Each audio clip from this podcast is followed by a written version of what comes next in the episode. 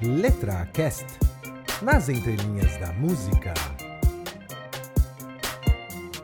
but it wouldn't be nothing.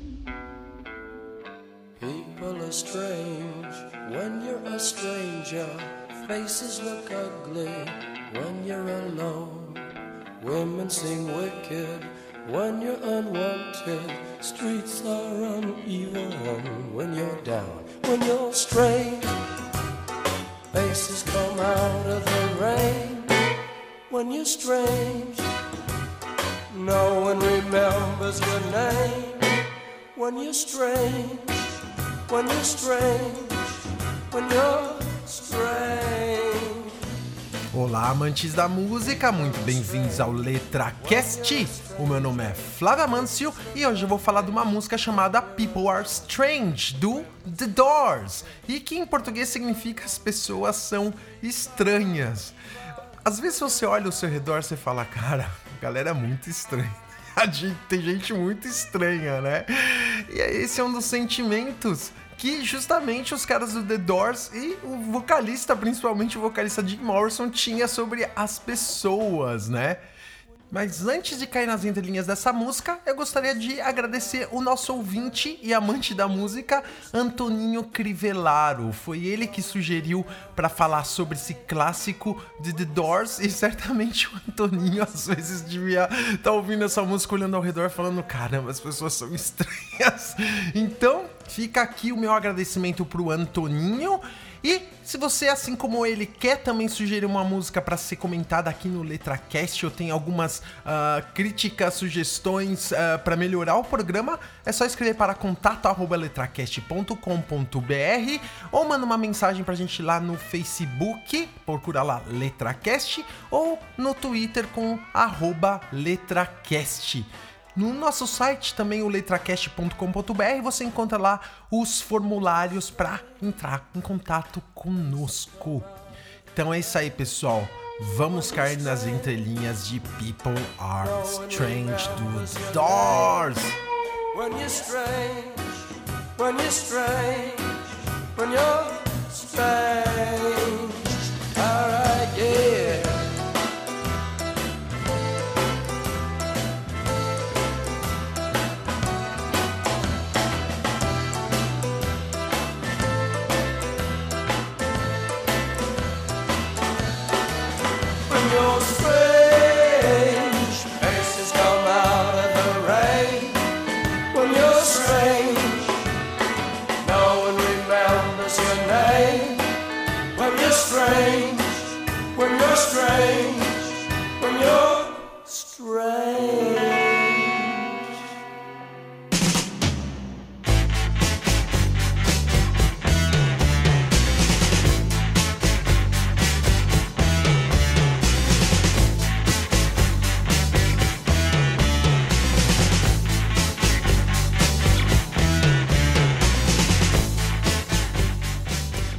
Uma frase do próprio Jim Morrison que expõe muito bem o pensamento dele e o pensamento dos próprios integrantes do The Doors, que é: exponha-se ao seu medo mais profundo.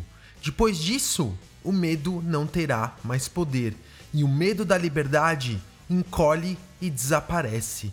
Pronto, você é livre.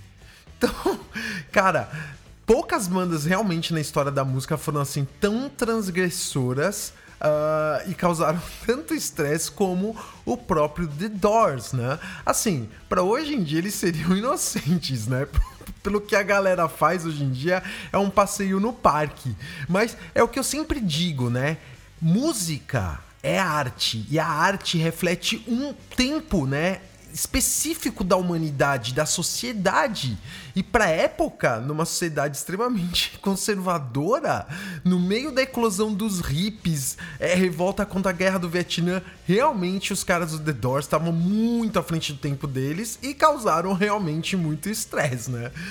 Então, vamos falar um pouco da trajetória desses caras, né? É, eu acho que dá para começar falando principalmente do que, que foi a vida do Jim Morrison desde criança, para você entender por que, que nas composi as composições dele eram tão carregadas de emoção assim, né? E, e- e muitos pensamentos profundos, diga-se de passagem. Olha só, ele nasceu em 8 de dezembro de 1943. Caramba, esse cara hoje em dia ele já tá uh, com 73 anos, ia ser um senhorzinho. E ele Olha que bizarro, né? Olha que coincidência louca da vida, né? Ele é o cara que tanto falava de liberdade. O pai dele era o quê? soldado, né? Ele era um almirante do exército americano e quando o Jim Morrison nasceu, o pai dele sabe tava onde, sabe onde ele tava? Tava no Pacífico lá lutando contra os japoneses na Segunda Guerra Mundial. Eu falei até só um, um pouco dessa questão de que foi a guerra entre o Japão e os Estados Unidos no Letracast número 57 sobre a música Rosa de Hiroshima dos Secos e Molhados. Então, ouve lá o programa e você vai entender no, no, na, na, porradaria que é que o pai dele tava no momento do nascimento, né? E aí o que acontece? Acabou a guerra, o pai dele voltou para casa e como militar, ele era sempre mandado para vários lugares assim dos Estados Unidos, ó, vai servir ali, vai servir ali e tal, não sei o quê. E ficou, mano, viajando pelos Estados Unidos inteiro. E o pai dele, inclusive, amava muito a profissão dele, né? Como, como soldado, como um oficial do exército. Tanto é que o nome do Jim Morrison, que não é Jim Morrison, é Jim Morrison, mas é James Douglas Morrison, foi inspirado justamente no uh, general de cinco estrelas lá dos Estados Unidos na Segunda Guerra Mundial, chamada Douglas MacArthur, né? Então o James Douglas vem justamente daí. E aí a família foi lá virando os Estados Unidos inteiro, né? E tanto é que o pai dele adotava uma tipo de disciplina militar em casa. Eles não uh, não batiam, né? eles escolheram os pais não baterem nos filhos, que naquela época era a norma, né, para educar os filhos, bater da porrada. Eles falaram: "Não, a gente não vai é, bater numa criança" eu vou educar de outra forma. Vou educar que nem no exército. E aí, quando ele fazia alguma merda, sabe o que o pai fazia, mano? Ele ficava gritando, cara, loucamente, como um general lá, ou como um superior, fica gritando pros soldados no, no quartel, assim, até o momento de humilhar total e levar a criança, ou no caso, o soldado, às lágrimas, né? Mano, tem uma cena clássica até de um filme chamado Full Metal Jacket que é de 1987, que em português chama-se Nascido para Matar, e que é do Stanley Kubrick. Mano, tem um personagem nesse filme que é o Sargento Hartman. Cara, é um, um, um, um, cara que toma conta da tropa, que ele é um psicopata maluco, cara. Que ele fica gritando lá pro cara. Do you suck dicks? Sir, no, sir! Are you a Peter Pupper? Sir, no, sir! I'll bet you're the kind of guy that would fuck a person in the ass and not even have the goddamn common courtesy to give him a reach around. E lógico que os soldados ficavam, mano, destruídos com a humilhação do, do cara. Se você nunca assistiu esse filme, assista. É muito, muito bom. Fala do envolvimento da, dos Estados Unidos na guerra do Vietnã, né? Que vai ser tema ainda desse programa. Então, esse era o tipo de educação que o Jim Morrison tinha em casa, para você entender é, o que seria posteriormente a rebeldia dele contra qualquer tipo de autoritarismo, né? Então, aí ele foi crescendo e quando ele tava no, no colegial, isso ainda lá na, na Califórnia, ele lia muito, mas muito mesmo. Tanto que os professores ele falava que ele lia muito acima da média do que os outros estudantes. Com certeza é o cara que mais lia na classe. Mas que ele lia umas paradas muito loucas pra idade dele. Enquanto o adolescente tá lendo quadrinhos e, e livro mais leve, assim, o maluco tava lendo Nietzsche, tá ligado? Então, ele é muito da carga da influência é, é, é, assim de, de, de, poesia que ele escreveu depois veio de toda a literatura que ele consumiu quando ele era adolescente, né?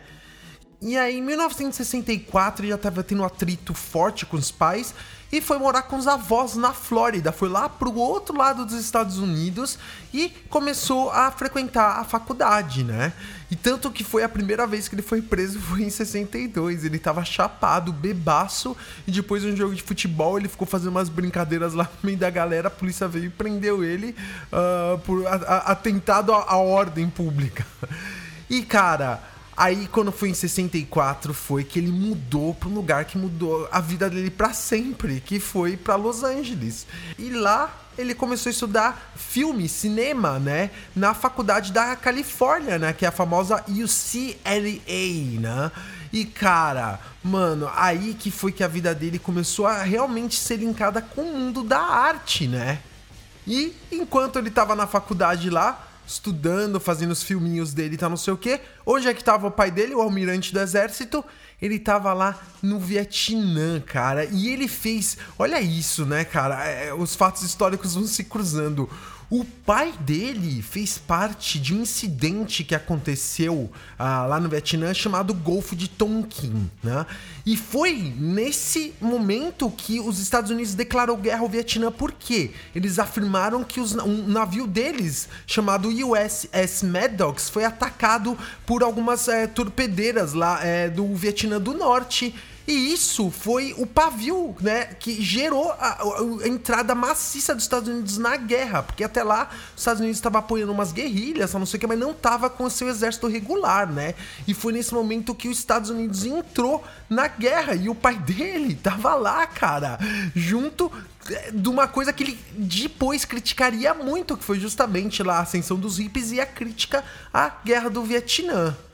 Em 1965, ele se forma na faculdade e vai morar onde? onde tinha os maiores malucos de Los Angeles, que é uma praia chamada Venice Beach. Já deve ter ouvido falar uh, nesse lugar, né? É antológico no mundo de artistas da época. E, cara, lá ele morou numa uma casa desocupada e começou a ter contato com um monte de gente maluquérrima da época também. Quando eu era adolescente, eu tive a oportunidade de fazer um intercâmbio para estudar inglês uh, lá em Los Angeles e eu tive a chance de conhecer essa Venice Beach, cara. É, assim, hoje já deve tá mais light, mas tinha um monte de louco da porra que eu me lembro. Eu lembro que foi a primeira vez que eu tive contato, assim, com a é, mundo de drogas pesadas, porque tinha numa esquina, assim, da praia, um lugar cercado, assim, né, por uma, uma cerca mais alta, aquelas de metal, e tava uma placa, assim, escrito assim, proibido se drogar assim, com uma, uma seringa riscada, mano. Então só pra você ver o naipe da galera que colava lá. E na casa desocupada dele lá, que, que, que ele eh, chamou de lar para ele, ele começou a compor vários poemas e começou a mostrar pros amigos que os caras começaram a falar: Mano, você tá ligado que você tem um certo talento, né? E aí ele come, começou a se convencer que talvez. Uh, ir pro mundo da música fosse alguma coisa bacana pra é, poder dar voz à arte dele, né? Os poemas dele. E aí um dia ele tava na praia lá andando, tomando sol na cara, quando ele encontrou um maluco que tinha estudado com ele na faculdade lá, que tinha estudado cinema na faculdade de, lá de Los Angeles, né? E esse cara chamado Ray Manzarek. E ele falou: E aí, Jim, como é que estão as coisas? Tá, não sei o que. Ele falou: Mano, sabe o que tá acontecendo, o, o, o Ray Manzarek? chamar o cara pelo nome e sobrenome, né? Sabe o que tá acontecendo, Ray? Eu tô tendo uns sonhos, mano, de, de fazer uma banda, mano. De começar a fazer música. Eu fico direto ouvindo como se eu estivesse cantando e uma galera, tal, não sei o que, batendo palma. Ó, coisa de maluco, né? E falou isso pro cara. E mostrou umas letras que ele já tinha composto. E tanto é que uma delas era Moonlight Drive, que depois veio ser gravada pelo The Doors e virou um grande hit, né? Aí, esse, esse Ray, ele chegou e falou assim, cara, eu tô tocando numa banda lá uh, com meu irmão, chama Rick and the Ravens, que é, é Rick e os Corvos, né? Que ficava tocando, é banda de bar, tá ligado? Ficava tocando, é, é tipo vamos dizer assim, é, rockinhos da época, né? Essas bandas, você vai no bar, tá, não sei que, essas bandas ficam fazendo música cover. É exatamente isso que ele fazia, né? E aí ele chegou e falou assim, oh, mano, o que, que você acha da gente montar uma banda junto, né? E aí, beleza. Detalhe, esse Ray, o Ray Manzarek, ele tocava é, teclado, né? Que era mega na época, as bandinhas de rock também tem uns tecladistas junto, né? E aí ele pegou, então falou, beleza, vamos fazer a banda. Fizeram e chamaram lá um baterista chamado John Densmore, que tocava numa banda chamada Psychedelic Rangers. E aí começaram a fazer um som junto. E aí que você vai entender um pouco por que, que o som deles, cara, é meio que psicodélico e tem várias influências de, de outras músicas além de rock, né? Porque o, o tanto o Ray quanto o baterista John, eles tinham alta influência de blues de jazz, de folk. Então era realmente uma mistureba. Até vale comentar isso daqui, né? Uh, eles têm um som um pouco parecido, um pouco parecido, não 100% igual, mas que lembra muito aquela banda The Animals, que inclusive eu já fiz um programa deles aqui chamado The House of the Rising Sun, que é um mega sucesso da história da música e que é o Letracast número 47.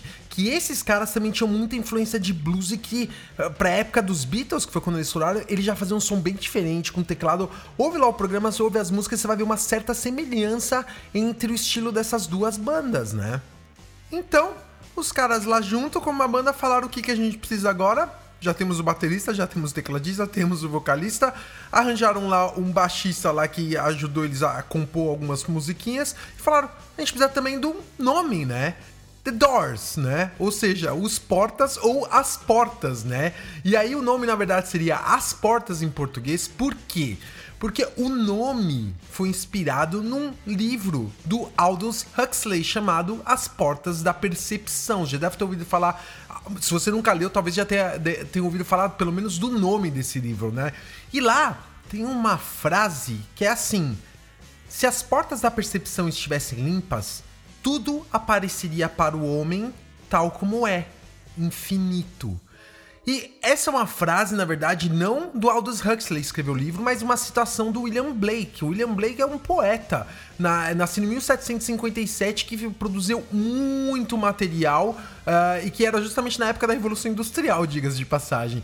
E que era uma das literaturas cabeçudas também que o Jim Morrison uh, consumia quando ela era adolescente. Então, a banda já tinha os seus integrantes, a banda tinha o seu nome e aí, o que, que eles falaram? Vamos fazer uma fitinha demo, a famosa fitinha demo que sempre aparece na história da, do início de qualquer grande banda da história, né? E, e, das bandas fracassadas que também não chegaram lá. Todo mundo faz uma fitinha tape para tentar passar isso. É, a música, olha a minha musiquinha aqui, ouve essa fitinha aqui e vê o que, que você acha.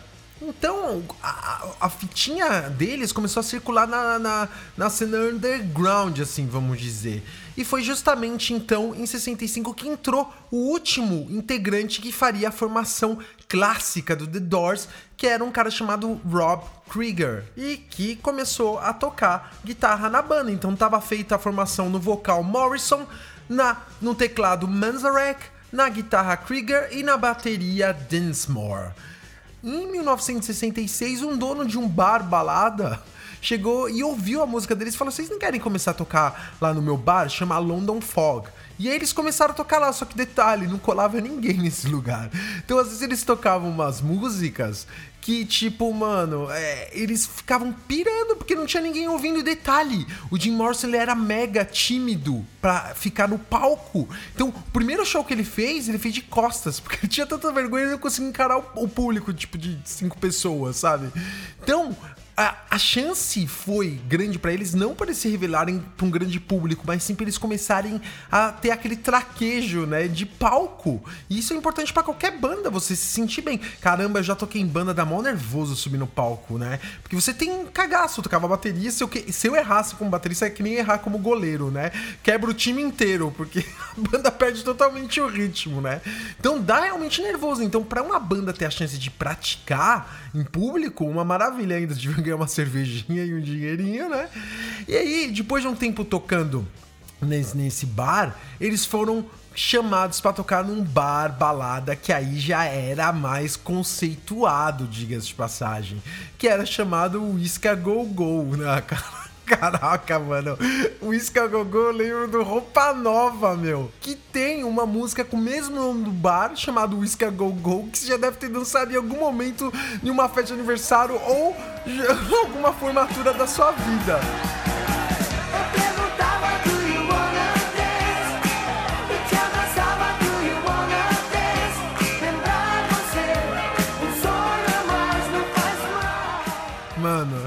Só, só por causa da pesquisa eu fiz, eu fiz questão de colocar, mano, roupa nova no, num programa do The Doors, cara. E aí, entrevistaram até o, o, o Michael Sullivan, que foi quem compôs essa música. E você deve pensar, Michael Sullivan, um cara americano, e já foi várias vezes no Whisky Go Go. Não, ele é brasileiro e chama Ivanilton de Souza Lima.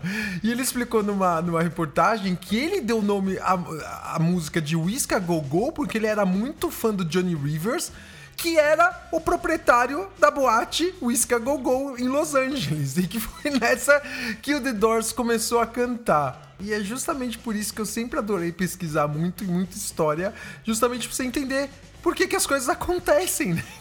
Que coisa influencia uma coisa que influencia outra, que influencia outra. Então, The Doors começou a tocar lá, fazendo sucessinho, tal, não sei o que, já um bar mais movimentado, o pessoal falando o nome deles, porra, os caras são doidão, esse Jim Morrison, mano, ele começou a se transformar no palco.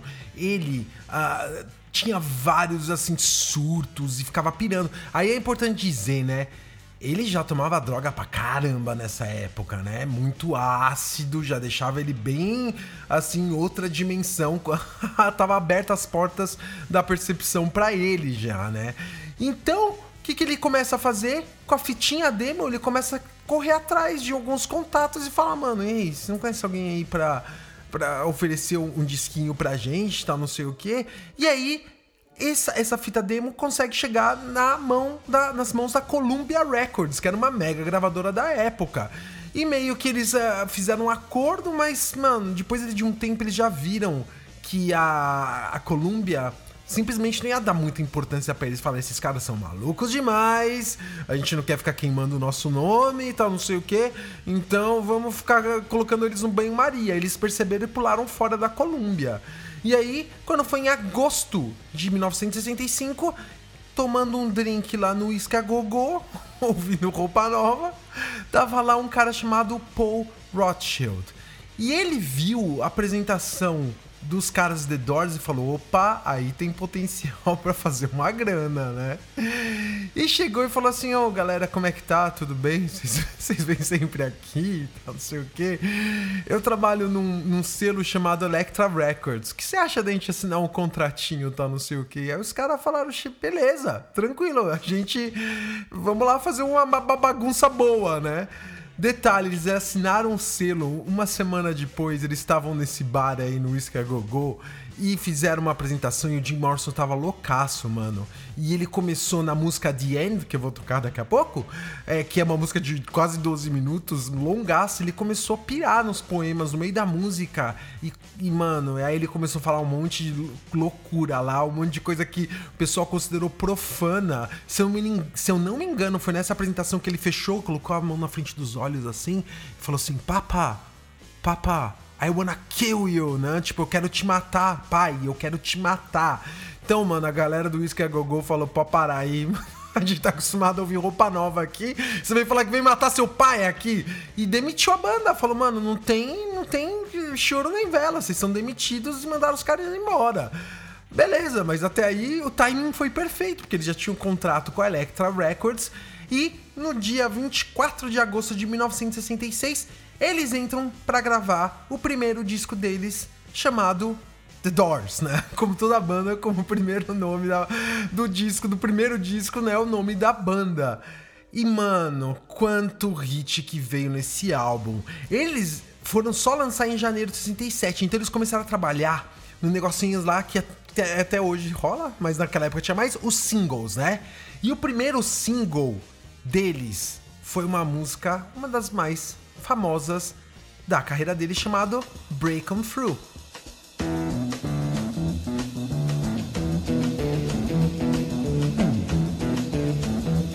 You know the day destroys the night, night divides the day. Try to run, try to hide, break on through to the other side, break on through to the other side, break on through to the other side, yeah. Meu, já de cara, duas coisas ficam claras, né? Primeiro que era um rock já bastante diferente, assim, pra época do final dos anos 60, né? Era bem swingado, vamos assim dizer. E outra, a letra, mano. Ó, a música começa assim: Você sabe, o dia destrói a noite. A noite divide o dia. Eu tentei correr, tentei me esconder. Atravesse para o outro lado. Então, isso já marca o que seria a, assim uma característica forte da composição deles, que era uma parada bem sombria, né? Uma parada bem deprê, down, assim, que, que no final das contas não necessariamente não eram muito pensadas, na verdade. Como dizem o Homer Simpson, eu amo a minha ignorância, eu não sofro por causa dela, né? Então, é, eram coisas bem introspectivas, né? E isso marcaria depois todas as composição, composições do The Door, diga-se de passagem. E aí, eles começaram a ter uma certa promoção, começaram em show de TV, se apresentar, mas a música, apesar de ser muito boa, ela não bombou nas rádios na época como eles esperavam, para justamente ser a explosão deles como artistas na cena americana. Isso veio acontecer com o próximo single deles. Falaram, cara, Break of Room foi bom, mas poderia ter sido melhor. O que, vocês acham da gente lançar esse single aqui e fazer uma promoção pesada? Ah, qual? Qual single? Essa daqui, Light My Fire.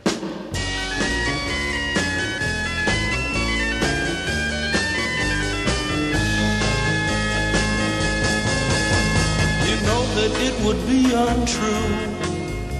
You know that I would be a liar if I was to say to you, Girl, we couldn't get much higher. Come on, baby, light my fire. Come on, baby, light my fire. Try to set the night on fire. Essa era uma outra letra bem transgressora pra época. Pra quem tá acostumado hoje no mundo do funk, isso daqui é como dito um passeio no parque, né? Ele chega e fala assim: Você sabe que não seria verdade. Você sabe que eu estaria mentindo. Se eu dissesse pra você, menina, não poderíamos ficar mais chapados. Vem, baby, acender o meu fogo. Vem, baby, acender o meu fogo. E você fala de canastrão total, né? Isso me lembra até a música Sexual Healing que a gente fez do Marvin Gaye, se eu não me engano, é o Letracast 28. E que tem uma letra bem de canastrão também, do tipo, vem aqui, baby, vem fazer essa cura sexual, tá, não sei o que.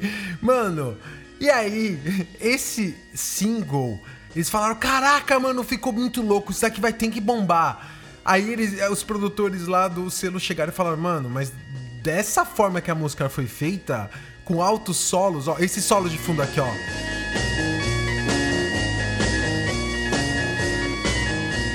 Então, mano, se a gente quiser tocar na rádio, eu já vou falando, a gente vai ter que cortar esse solo gigante, porque a música tem 7 minutos, ninguém vai tocar, ninguém vai tocar essa música e fazer vocês bombarem. Então eles cortaram a música lá, reduziram pra uma versão lá de 3 minutos e tanto, e começou a tocar na rádio direto. E esse single, esse sucesso foi o que alcançou o número 1 um da Billboard na época. Foi o primeiro número 1 um do The Doors e o primeiro número 1 um da Elektra Records, né? E vendeu, mano, na época já de cara, um milhão de cópias. Você tem noção, mano? É muita coisa. Então, ou seja, eles atingiram ali já um público bem bem grande. E detalhe, essa música não foi escrita pelo, pelo Jim Morrison. Ela foi a primeira música escrita pelo, guitarri- pelo guitarrista, aquele Rob Krieger, que foi o que entrou em último na banda. Então, olha que, que doideira, né? E, mano, aí a galera conservadora dos Estados Unidos já começou a cair em cima deles, né? Conservadora no sentido não conservadora, como hoje tem uma falsa discussão na briga de direita e esquerda conservadora. Tô dizendo aquela galera que fala assim, mano. Isso não pode falar, isso não é coisa que gente fala, que gente fala e começaram a fazer um puta estresse pra cima da banda, né? Só que tinha, como eu sempre falo, no baile funk, o lado A e o lado B. De o lado A tinha a, a galera mais assim das antigas, e do outro lado tinha os hippies, mano, que tava já na eclosão do movimento hippie nos Estados Unidos. E aí é que a gente entra na guerra do Vietnã, né, mano? Como dito, em 1967, né, os Estados Unidos já tinha entrado na guerra junto com o pai de quem? Do Jim Morrison, que lá em 64 fez parte lá do estopim da guerra. Em 67 foi que os Estados Unidos começou a mandar um efetivo já muito grande de soldados e foi a época que eles começaram a ter uma baixa maciça, mas perder muito, mas muito soldado na selva. E isso começou a gerar né, é, muita reação da sociedade, é, é, não só de hippies, mas também da sociedade negra, né, que brigava pelos direitos civis na época e que também via quem era mandado lá como bucha de canhão depois de um tempo que eles perceberam, mano, essa guerra vai dar mó merda, a gente vai perder um monte de soldado, começa a mandar quem? A ralé, né? Que na época, quem era a galera mais pobre da sociedade? Os negros, né? E, mano, e aí foi um estresse, porradaria na rua dos Estados Unidos. Mano, o país em convulsão total, tá? É, esse já foi um tema de vários letracasts aqui, a Guerra do Vietnã. Teve aquela música do Bruce Springsteen, Born in the USA. Teve o, o letracast número 2, lá daquela banda Jefferson Airplane, com a música White Rabbit, também era da época de 67 do Vietnã. Então, mano, o- os, os Estados Unidos estava uma convulsão social louca. E nisso surge, surge quem? Os caras pra botar mais. É, pra pagar o a, a fogueira com gasolina, né? É, light my fire. Não, olha aí, ó, trocadilho tosco. Mas eu juro que eu não pensei no trocadilho, tá? Saiu do nada. Mas foi justamente então nessa época que eles começaram a ser mais ainda transgressores do que os hippies, né? Pra justamente é, botar o dedo na ferida da é, sociedade mais conservadora. E que era o que o Jim Morrison, como dito da história de criança dele, abominava pela história que ele teve com o pai dele militar, né? E aí, com o sucesso do single, eles começaram a ser chamados para outros programas de TV. E aí eles foram chamados pro programa que era o mais famoso disparado da época, chamado Ed Sullivan Show. Mano, e aí, quando eles estão lá no camarim pra entrar pra tocar, e- e primeiro já foi uma briga pra deixar eles tocar Like My Fire, né, que era uma letra transgressora. Aí, eles estavam preparando pra entrar meia hora antes. Chega um cara lá, o produtor, e fala assim: galera, a gente tem um problema. É o seguinte. Vocês não podem falar a palavra higher, né? Que é ficar mais chapado no sentido da música, né? Vocês não podem falar isso. Well, por favor, os caras, não, tá, não sei o que. Tranquilo, a gente vai pensar em outra coisa. Uma- o produtor saiu da sala, eles se olharam entre ele, o Jim Morrison falou, mano, nem ferrando que eu vou mudar a letra da música. E aí eles pegam, começa a apresentação, mano, e aí ele fala já de cara, higher, né? E aí você vê o guitarrista pegando e dando um sorrisinho assim do tipo, ai, ai, ai, ele falou, né? E, mano, no final da música, ele mega dá um grito, higher, mano, caraca, isso deu uma confusão, porque o dono do programa, o Ed Sullivan, mandou cancelar na hora as outras seis apresentações que eles tinham já programadas fazer no programa. Cara, que é muita visibilidade na época, com certeza. O produtor chegou e falou assim: vocês nunca mais vão tocar aqui. Eles, cara, tanto faz, a gente já tocou aqui, né? E, mano, e aí é, foi que isso lançou mesmo eles em, assim, em rede nacional. Quando foi pouco tempo depois, né, do lançamento de, de Light My Fire, eles lançaram um outro single famosíssimo da carreira deles chamado The End. This is the end, beautiful friend. This is the end, my only friend. The end of our elaborate plans. The end of everything that stands.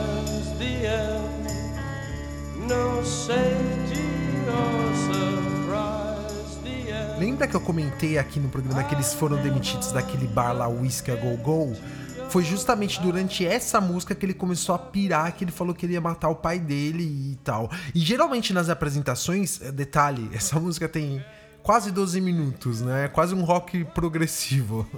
E foi nesse som que ele se libertava na- nas apresentações dele, às vezes loucaço, às vezes é, assim, mais sóbrio, mas ele ficava recitando poemas, que era uma música totalmente assim, mano, engata no infinito e vai, né?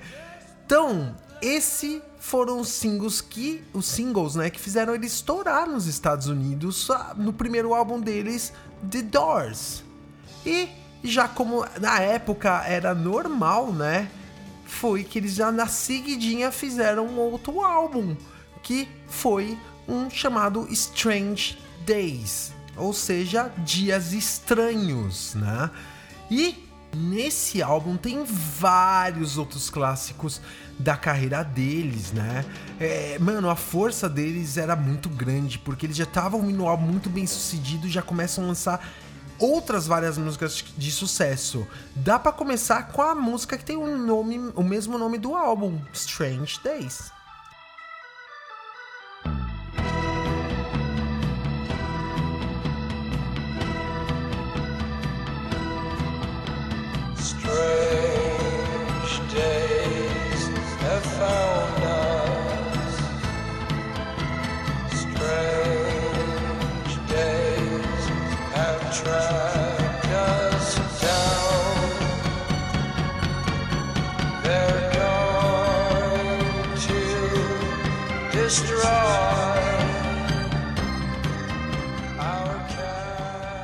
Essa música é tão à frente do tempo que você ouve parece que realmente é tipo assim do ano de 2010, assim. É impressionante, cara.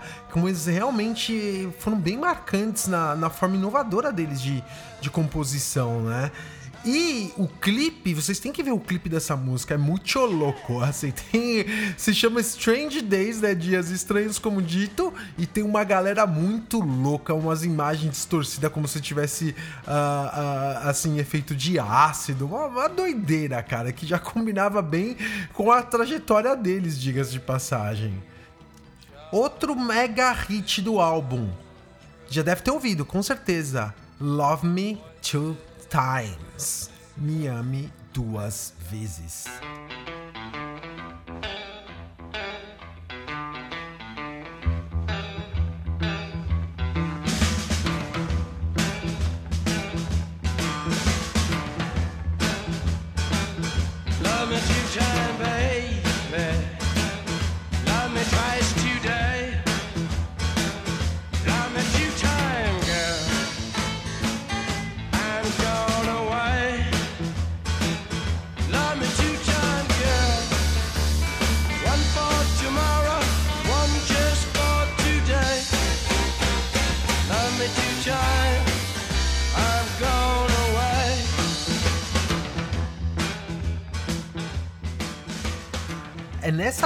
Você consegue ver a influência clara de folk music, né? Com essa guitarra e com, com, com viola, né? De fundo bem alta também.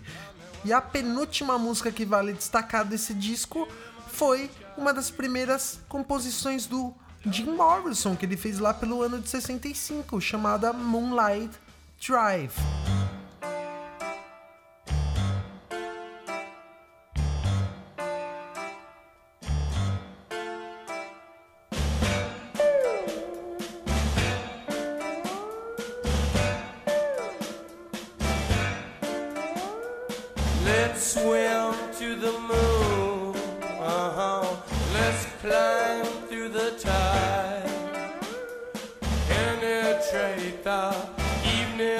That the city sleeps too high.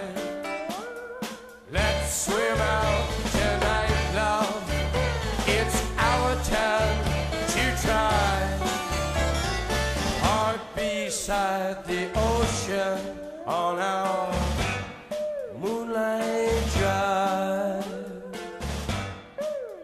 Foi essa música que o Jim Morrison mostrou pro tecladista, pro uh, Ray Manzarek, quando ele tava lá em Venice Beach em 65, andando na praia, tomando sol na cara, e falou: Olha essa música aqui que eu escrevi, o cara, caramba, foi nesse momento que, como dito, que eles decidiram formar a banda. Ele falou: esse cara aqui tem muito potencial pra escrever, cara.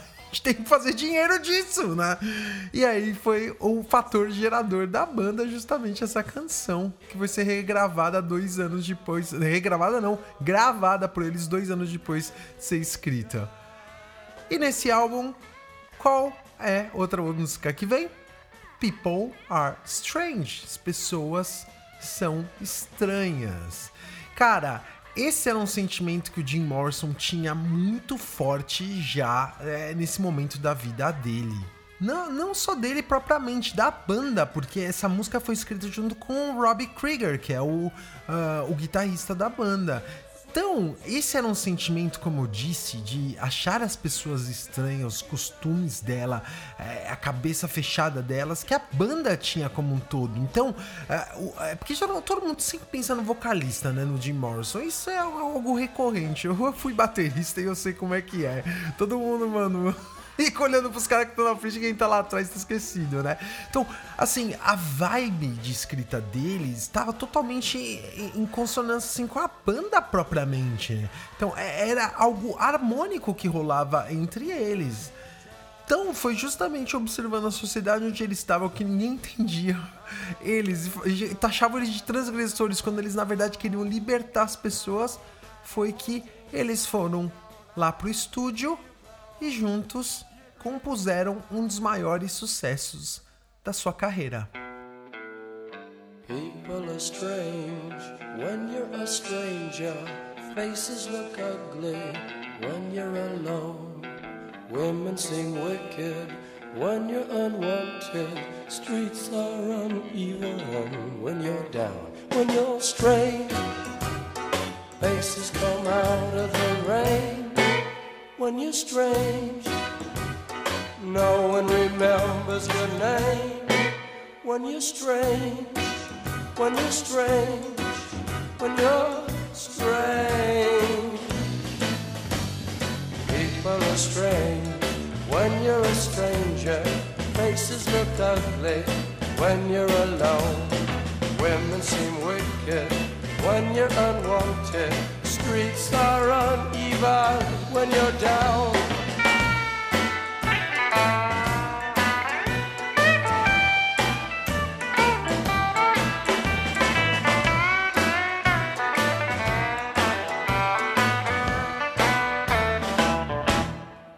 When you're strange, faces come out of the rain. When you're strange, remembers your name. When you're strange, when you're strange, when you're strange.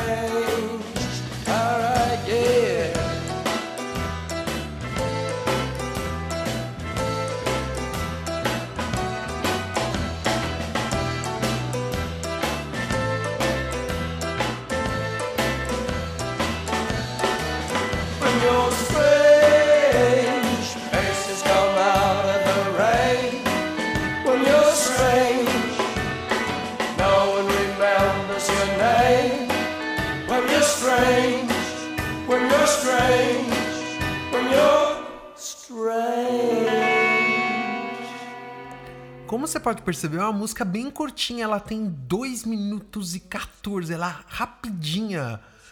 E na verdade, a letra dela também não é comprida.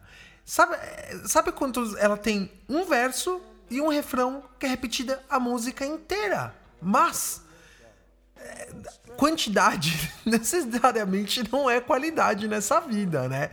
Então, vamos entender um pouco da, da letra, né? O verso diz assim: Pessoas são estranhas quando você é um estranho. Rostos parecem feios quando você está sozinho. Meu, sabe quando você não se encaixa num grupo ou num determinado local? Isso pode ser no trabalho, pode ser, mano, em qualquer lugar, com a sua família também. Que você ah, não se sente uma parte daquilo, né? E aí, o que, que acontece? Automaticamente as pessoas te veem de uma forma diferente. Então, as pessoas são estranhas quando você é um estranho naquele ambiente. Todo mundo. Já chegou em algum lugar que o pessoal te olha meio assim? Nossa, eu preciso contar isso. Uma vez eu fui com a, com a Lemoa num bar numa cidade pequena aqui na, na Alemanha. E ela falou: Não, esse bar é muito louco, todo mundo fala mal bem. Cara, a gente chegou lá, o bar tava cheio. Sabe quando você entra duas pessoas desconhecidas numa cidade pequena, num bar que ninguém conhece? Mano, tipo, para a música, risco disco assim. E todo mundo fica te olhando foi isso que aconteceu com a gente. A galera muito estranha, olhando a gente. A gente perguntou se podia sentar numa mesa, os caras sentam aí e tal, mas o cara tudo olhando estranho. A alemã chegou pro garçom e falou assim: qual que é o drink da casa? Ele falou: a gente não tem nenhum. Assim, ah, toma uma cachaça qualquer. Pessoal, muito bizarro, porque a gente era um estranho no local e automaticamente isso passou a- no comportamento das pessoas. E aí que ele fala no segundo verso da música: rostos parecem feios quando você está sozinho, né? Então, às vezes você vai sozinho em lugar que quem nunca, né? Foi numa balada sozinho. Todo mundo, quem é esse pato feio perdido aí tal, que, que não pertence a nenhum grupo, né? Então, ah, isso ele se sentia e vai pra uma coisa mais pra vida dele, mais ampla, né? Ele se sentia estranho em vários aspectos, as pessoas não compreendiam, ele se sentia muito com- incompreendido. Tanto que quando ele escreveu a música, ele tava deprê, né? Isso até quem contou foi o guitarrista, ele tava meio deprê, tal, não sei o que. Detalhe, ele já não falava mais com a família dele. Olha isso, que loucura. Foi tanto, assim, diferença de pensamento que ele tinha dentro da família que eles tinham vergonha. Quando eles ouviram o primeiro álbum ah, ah, ah, do The Doors, que colou um cara falou assim: Ó, acho que é o filho de vocês. E colocou o, o disco pra tocar, a família ficou horrorizada. O pai falou: nunca mais quero ver esse maluco, tá não sei o que. Então, ele se sentia muito deslocado. E isso é algo que também diversas vezes deve ter acontecido na sua vida, né? E aí o primeiro verso continua falando assim: mulheres parecem cruéis quando você é indesejado. Ruas são irregulares quando você está pra baixo. Que doido, né? E ele, ele, ele justamente cita isso daí quando você é uma pessoa não benquista. Ele fala no caso de mulheres, né? É, mas é, quando você não é uma pessoa benquista no ambiente, isso acontece muito em trabalho, cara. Talvez, espero que você não tenha enfrentado, eu já enfrentei isso, um ambiente totalmente assim hostil a você, que as pessoas são cruéis porque falam, mano, você não pertence aí, a, a esse lugar, né? Sai daqui.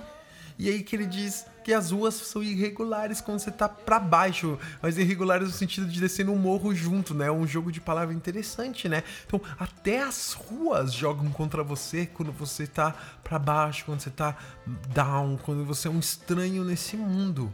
E aí entra o refrão, que é esse daqui, ó.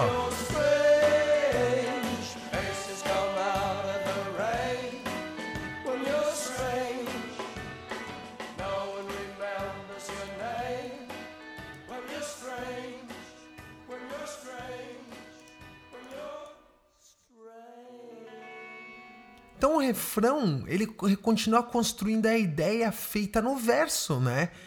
Ele diz assim: quando você é estranho, rostos saem da chuva. Quando você é estranho, ninguém lembra seu nome.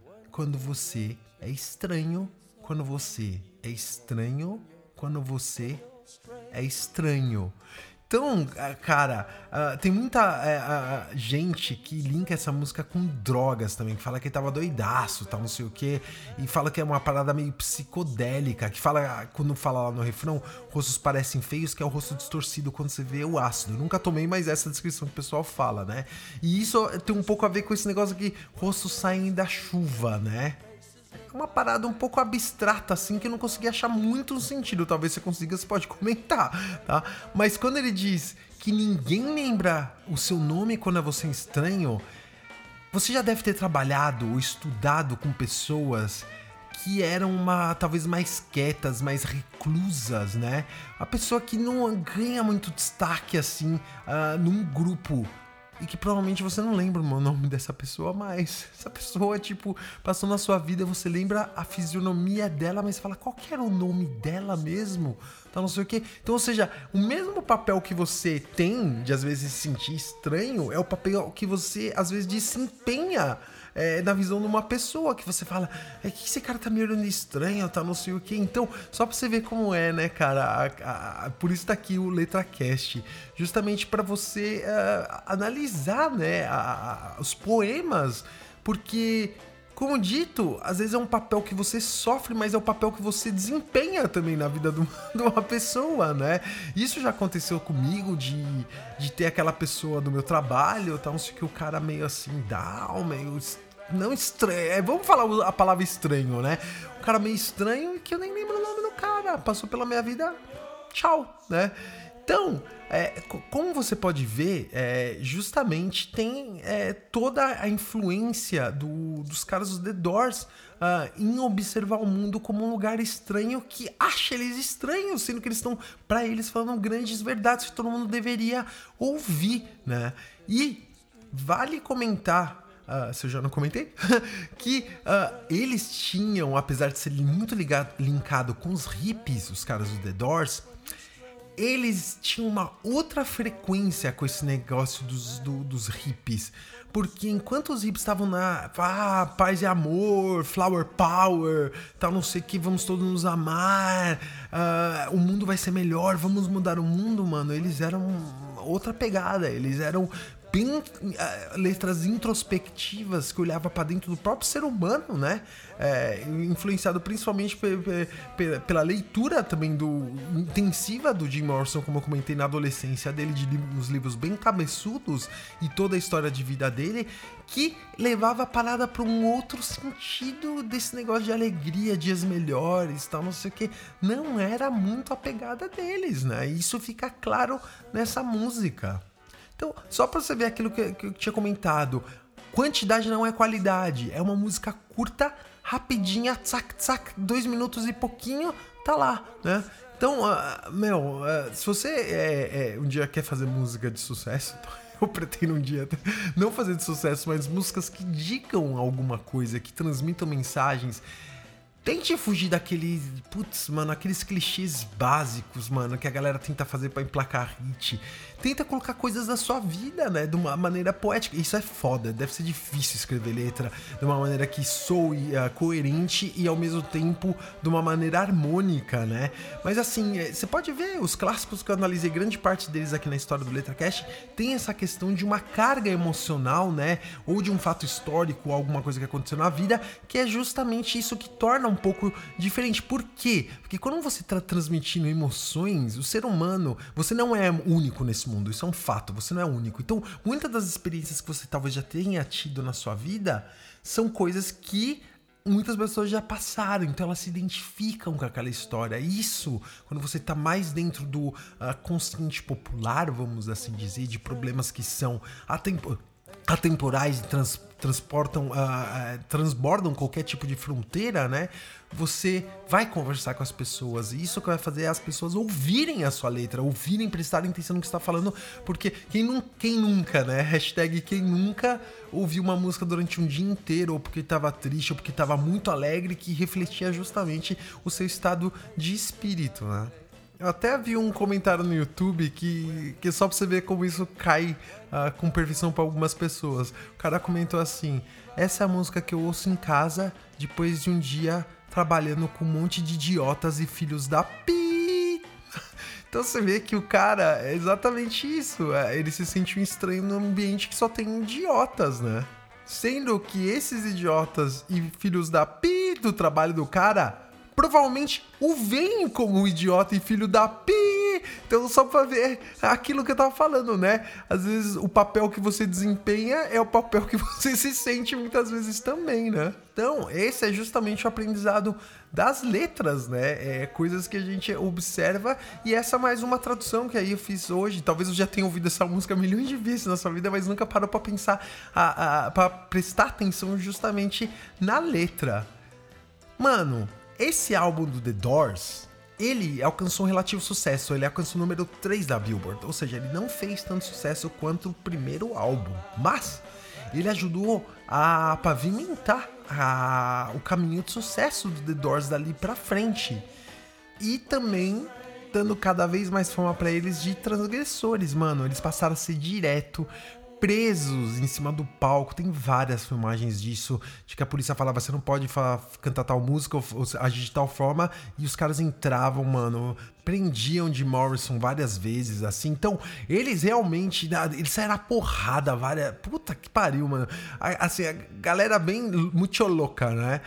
E eles lançaram, depois desse álbum Strange Days, ainda mais três álbuns com Jim Morrison em vida, que foi o Waiting for the Sun, que é de 1968, Esperando pelo Sol, The Soft Paradise, que é de 1969, que seria um, um, um paraíso uh, macio, um paraíso suave, e o Morrison Hotel de 1970, que seria o hotel do Morrison.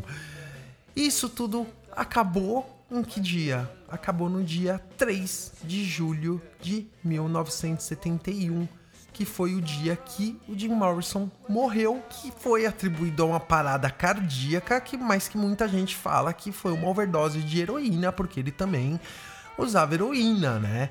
E sabe onde ele morreu? Ele morreu em Paris, ele não morreu nos Estados Unidos, ele morreu em Paris. E sabe com qual idade?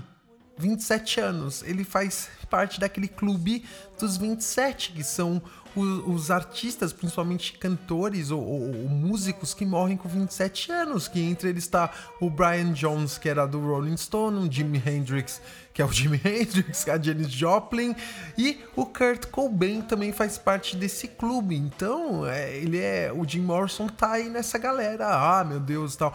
Fora que tem várias teorias de conspira da, da, conspiração que fala que ele não morreu, que ele meio que quis desaparecer por causa que ele não queria ter mais exposição pública e foi morar numa fazenda isolado da humanidade, né?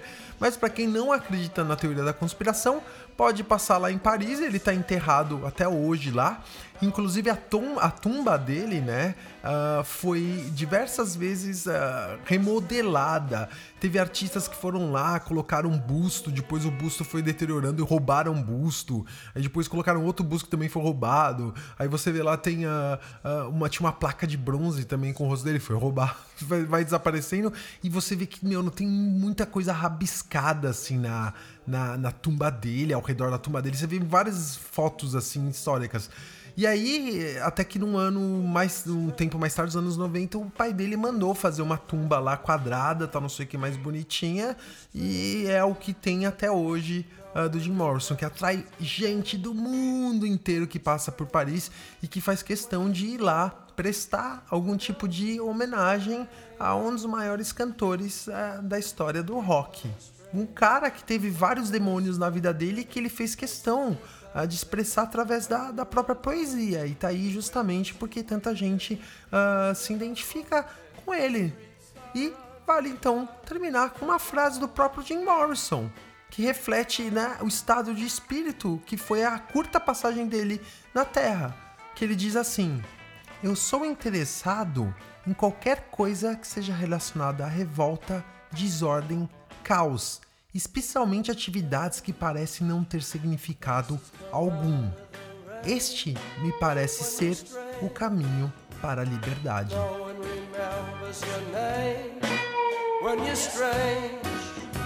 strange when you're strange.